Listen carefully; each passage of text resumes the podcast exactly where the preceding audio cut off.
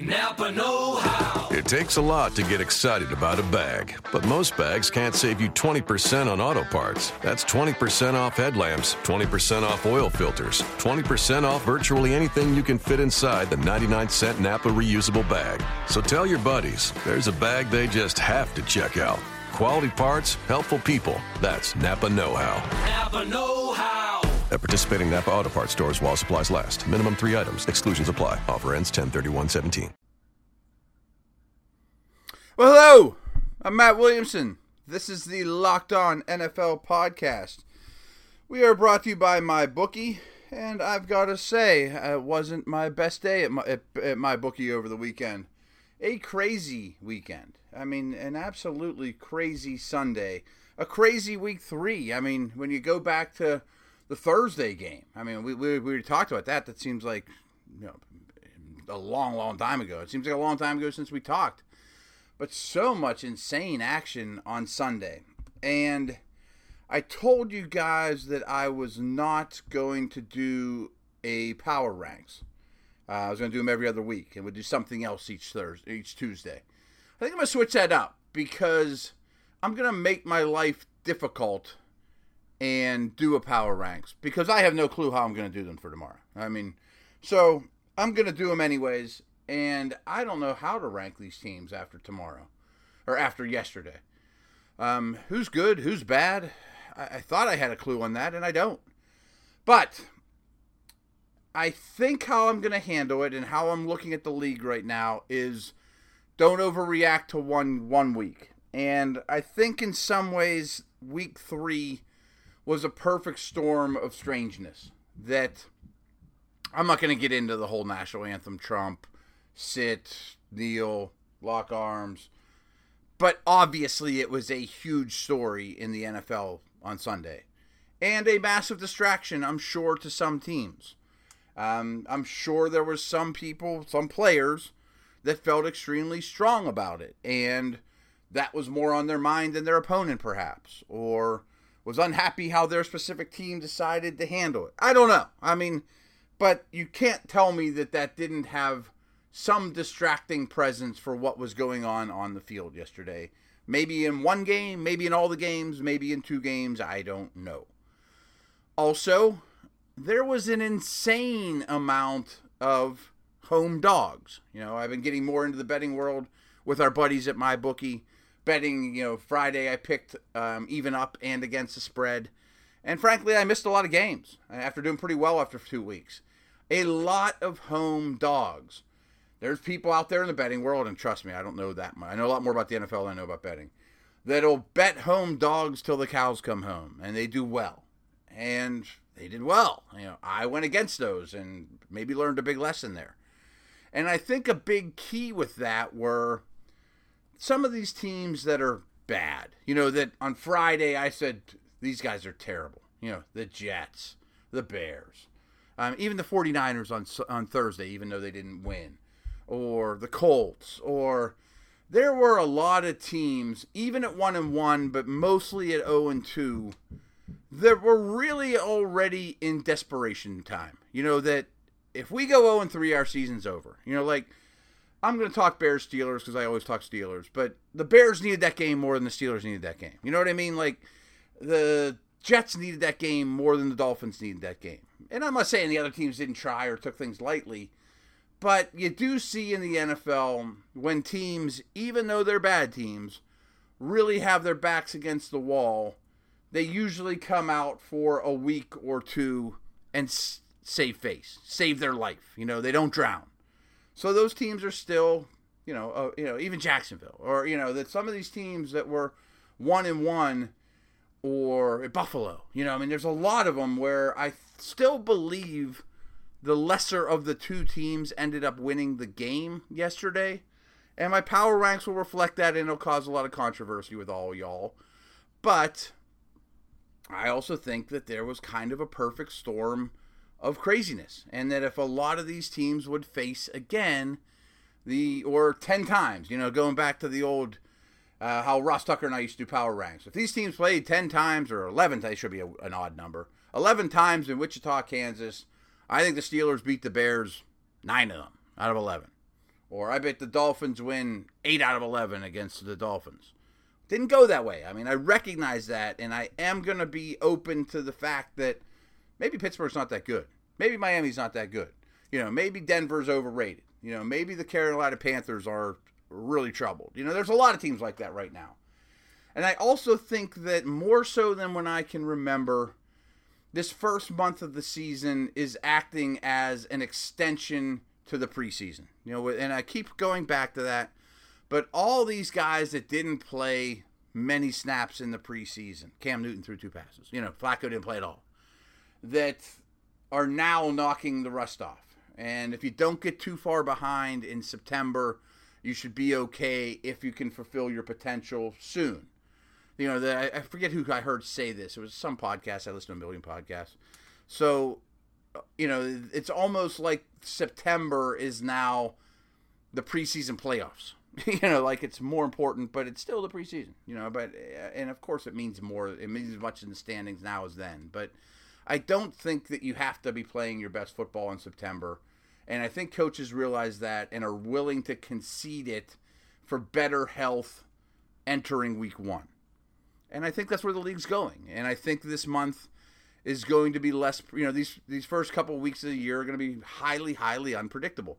One last note, too, from yesterday, and I don't know if it's a big factor or not, but it was unseasonably warm, you know, especially in the Northeast. My buddy Ferg had us over for a pool party on Saturday. It's the end of September. Nobody swims in Pittsburgh in the end of September. And it was hot. You know, like that Steeler game was hot. That Tennessee game was into the hundreds for Seattle. I'm just saying it's, it's still playing a factor for teams getting their legs under them in the heat, where usually it was just a bizarre week. So I told you that we are sponsored by MyBookie, and of course we are. And you know, ever since I've started this podcast or all the podcasts I've done in the past, people are always asking for advice. And so that's why we pick teams, pick games on Friday. And of course, I understand there's a betting community. You know, who do I bet on this week? The Patriots or Houston? You know, who do I want? Do I want Chicago or the Steelers? Detroit or the Falcons? So I go over all those things and we talk about them on Friday, and it's our best show of the week, probably. Um, but now, let me tell you this you know, where you're betting is just as important as who you're betting on. So that's why I always tell people to go to mybookie.ag. MyBookie has been in this business for years, and it's and their rep is rock solid.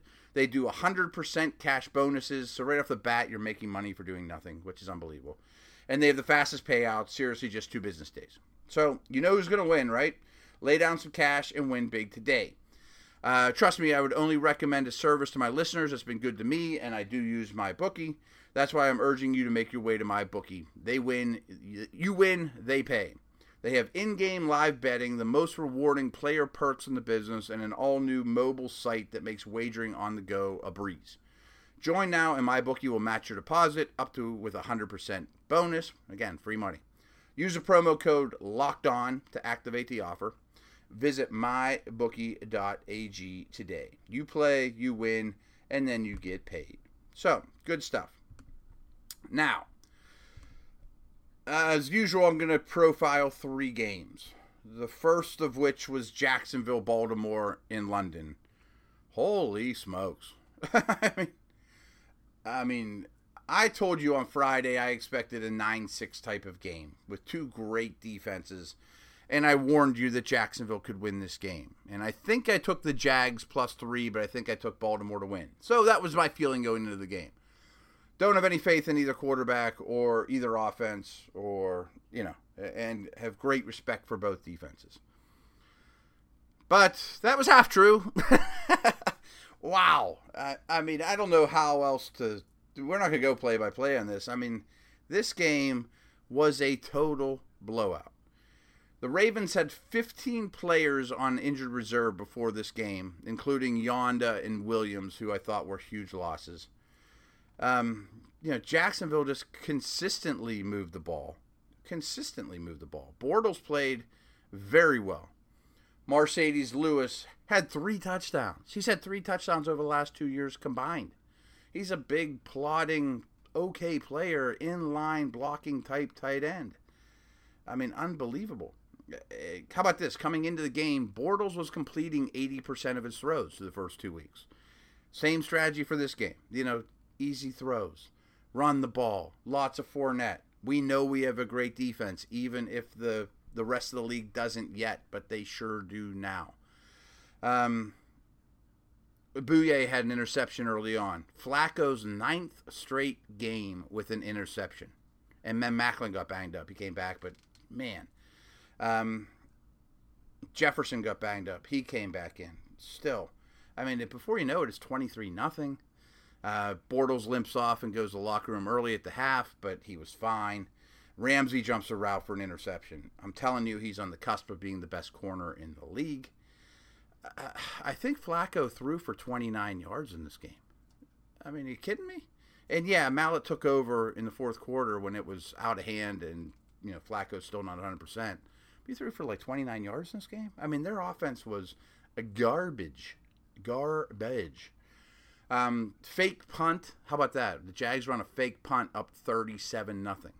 I had no problem with it. Dude, they haven't won any games lately. Enjoy it. Put it on tape for the next team. So what? I mean, maybe they didn't. Maybe the uh, uh, the Ravens didn't like it. So what? Run a fake punt. You know, enjoy some success for once. Um, the Jags may have a better home field advantage in London than they do in Jacksonville, and I do think playing over there year after year is an advantage. You know, knowing your sleep schedule, knowing the crowd, how things are going to go. But I mean, nobody saw this coming. I mean, nobody. And now it's going to be tough on Baltimore. They're hosting the Steelers. It's going to take a while for them to get their body clocks back to where they need to be.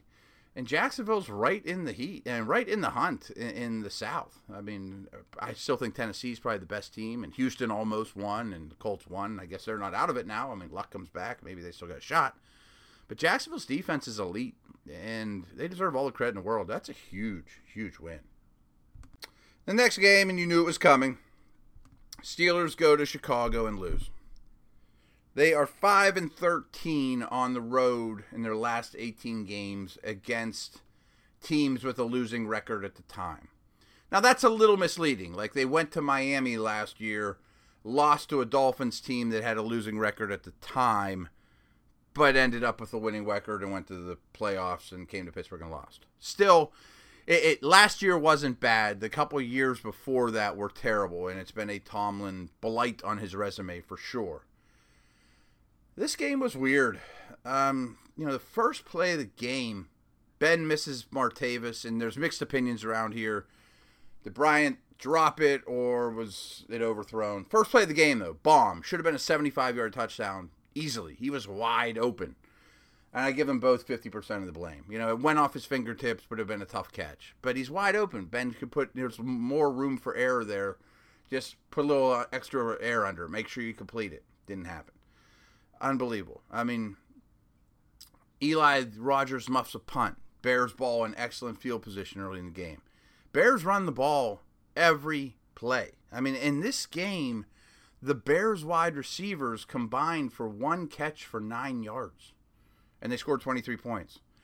Howard was tremendous, tremendous. Played through the shoulder. I mean, he was a warrior. He looked great. He's a fantastic zone runner but it was outside zone right, outside zone left, over and over and over. Mix in some Cohen. That was their only recipe, and the Steelers had to know that going into this game, and still couldn't stop the run and kept them in it. I mean, there were some strange things that happened in this game too. There were seven fumbles in this game between the two teams. The Bears recovered six of them. You know, the Steelers missed Bryant on that one play. You know, to start the game. I mean, if it goes differently, do they bust out to a 21 nothing lead and it's all over? Who knows? I mean, but Ben played poorly. This is three games in a row that Ben has been very average, you know, and they need to self scout a little bit of who is our quarterback now at this stage of his career, and it needs to be a Bell centric offense. But the, the Bears hung around, they played well. And two weeks ago, they they should have beat the, the, Falcons at home. I mean, in between, they got blown out by the Bucks, who just got beat pretty bad this weekend too. But man, I mean, the next series though, Ben was strip sacked, held the ball too long. Hicks recovers, you know, and Foster goes out. So Steelers are without two of their offensive linemen. Gilbert was out for this game, but Sitton was out for this game too. You know, I mean, if you look at the lines of scrimmage, I thought the Bears won up front both ways, but they didn't blow the Steelers off the ball. I mean, it was zone running, bad tackling, bad fits, outside runs. Um, you know, the Steelers had two of their front five on defense and two of their front five on offense out for almost all this game. Foster, Gilbert, Watt to it. But the Bears didn't have Sitton and Grasu, who was playing center, left in the game. Kyle Long in was huge, though. I, I definitely think that was great. Uh, uh, uh, very favorable, especially when Sitton comes back, and you can have that you know interior triangle with with Sitton and Whitehair and uh, Long hair, hopefully. Um, Cam Hayward got one of the worst roughing the passer calls I've ever seen. And I'm not complaining about the refs, don't get me wrong, but the refs across the league this week were questionable. Um, ben missed a lot of open receivers, especially early in the game. Um, he's he's he's forcing things too much. I mean, he's uh, he got better as the game went on, but they don't attack the middle of the field. Everything's short or long. You know, it's it's rough, man. And Howard was great, but a lot of missed tackles. Um, I, I thought the Bears secondary had a good game. You know, uh, Amukamara. Uh, they AB's really the only guy in the Steelers offense playing well and unbelievable. But how about this? The, the, the game, the play before the, the last play of the half. Well, should have been. Bears bring an overload pass rush to the right side, block the field goal attempt. McDonald strips the ball as Cooper walks into the end zone. Walks into the end zone. So dumb. I mean, one of the dumbest plays I've ever seen. And McDonald strips the ball. I mean, he's basically has the easiest touchdown you ever saw. And Vance McDonald tracks him down because Cooper's basically jogging slash walking. Vance McDonald strips the ball at the one yard line, and it goes into the end zone. The punter in, intentionally bats it out of the end zone. So after much deliberation, and the Steelers are in the locker room at this point, the Bears get one more play at the half yard line. Leno drops offside, so they get another play, and they kick the field goal instead of going for it. So it ends up being a six point swing in Chicago's favor. It should have been a 10 point swing. What I mean by that is Steelers should have made the field goal, and Cooper should have, after it got blocked, should have scored and getting them seven. They should have gotten seven up. But they end up kicking a field goal. It's a six point swing at the end of the game, and now it's 17 7 at the half. But it's so crazy because we've been talking about like crazy today. I'm sorry. I mean, I'm going to always talk a little more about Steelers on Monday just because that's what I've been doing for the last five hours. But if Boswell does anything other than that, you know, the ball was stripped at the one, and at this, Cooper has the ball, ball stripped at the one. So from that point on, if the Steelers fall on it, it's a touchback. If the Bears fall on it, in the end zone I'm talking about, it's the Bears ball at the one yard line, but there's no time on the clock. And so everybody goes to the everybody goes to the locker room because you can't advance it from the one in. So by having this penalty by batting it out, you can't end the half on a penalty. The Bears got another shot and ended up getting three points out of it. Of course, they should have got seven if Cooper wasn't ridiculously lazy and awful. But there you have it. Um, again, there was a lot of craziness around here. Um, again, Steelers were really bad on, in coverage. I mean, there's no way around it. Um, fourth quarter, I thought the Bears were really falling apart. But and then they get to overtime. I think they only ran four plays, but they were all running plays. Bears got the ball. Steelers never had the ball. Three big runs, one of which Cohen inadvertently stepped out of bounds. Would have been like a 75 yard run, and ends up being a 37 yard run or something along those lines and then Howard on the next one takes a 19 yarder in the end zone. You know, just the, the Steelers look were the Steelers struggled awfully in the first half against the run, made adjustments, did better in the second half, and then in the, the overtime were gashed on three pretty long runs. I mean, uh, and it was still it was an amazing run by Cohen nonetheless. It was like wow, that's what that dude's capable of. Really, really impressive. Um, it was also one of the worst holding calls I've ever seen in that game. I've ever seen that was not called. If you watch it, I, I always feel like a homer on this one, but Joe Haden was dragged down. And, and my point here is not that, boy, they got screwed out of a holding call, but instead of the Cohen long run, and it would have been first and 20, and the Bears' offense was so dismal that first and 20 is a death sentence. You know, in overtime, the Steelers would have got the ball back. I mean, there's no doubt in my mind that they don't get to the first down marker in first and 20. But Bears have a lot to be happy about. Steelers have a lot not to be happy about. Jordan Howard was clearly the MVP. He was a stud. All right, all right, all right. Again, we are brought to you by my bookie. I appreciate if you check them out, mybookie at .ag. Um, last game talk about, I skipped the fours, watched them as much as I could in red zone, but then Oakland at Washington. I thought the Raiders would win. You know, I mean, I, I, I was worried, but holy cow. I mean, another one just don't see coming. And I get it. Tough place to play. All the hubbub around Washington and all that, and cross country, and you know, Raiders were due to lose. Okay, the Redskins didn't have Kelley or Reed, and one of the first plays of the game, Carr throws a deep interception, tried squeezing it in versus two deep safeties, not much space, bad decision. You know, shortly after, blown coverage left uh, Chris Thompson wide open, trots in for a touchdown. Thompson was a factor in this game. Washington D really good on, early on, no big plays, keeping everything in front of them. Be aggressive though, come up and tackle hard, and it worked great. It worked wonders. And their secondary, their corners were terrific. Their pass rush was better than I expected. They won at the line of scrimmage against a great offensive line. Um, Carr shortly after that throws another bad interception, throws into tight coverage. Poor, you know, really hot night. Uh, Washington's totally dominating time possession in the first half. I think that paid its, you know, uh, took its toll on, on the Raiders after a while. Perine's running downhill at them, but I mean, all those interceptions, they had the ball a ton in the first half. Um, another long drive, capture the Vernon Davis touchdown for Sean Smith, 14 nothing. You know, at this point, Cousins is 15 of 16, playing great. Yeah, I mean, I get on Cousins, but he is a streaky player, and he was hot. Um, Oakland wide receivers did nothing in the first half and really did nothing in the whole game.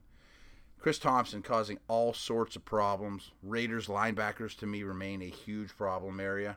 Then we saw Josh Doctson. Holy smokes, he's alive. Outfought Amerson for a long ball touchdown.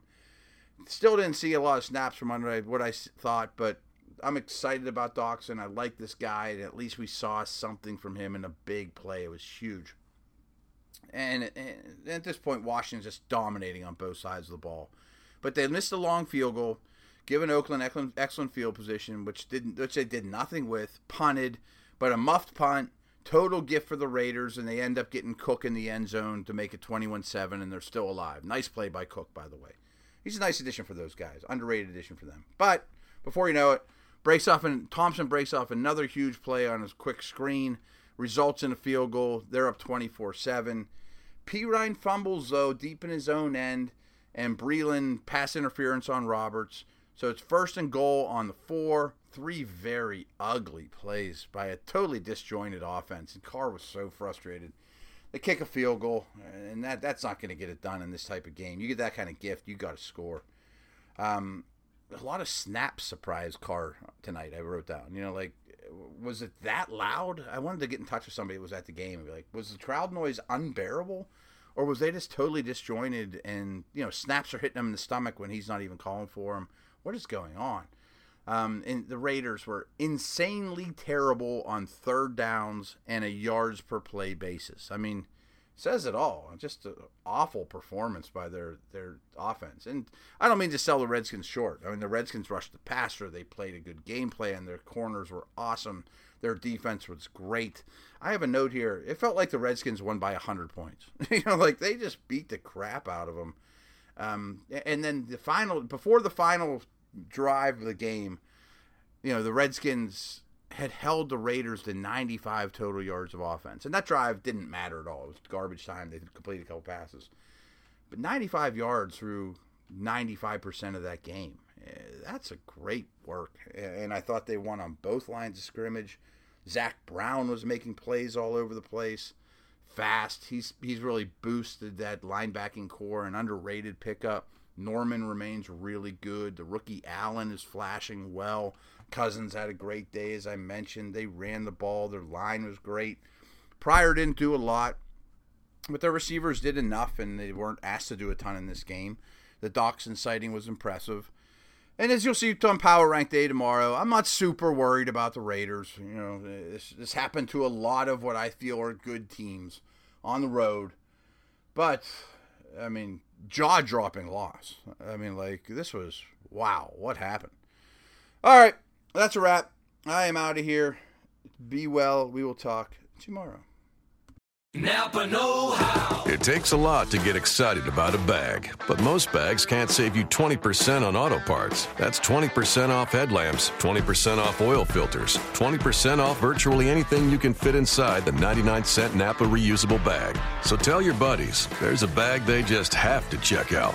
Quality parts, helpful people. That's Napa Know How. Napa Know How. At participating Napa Auto Parts stores while supplies last. Minimum three items. Exclusions apply. Offer ends 10 31 17.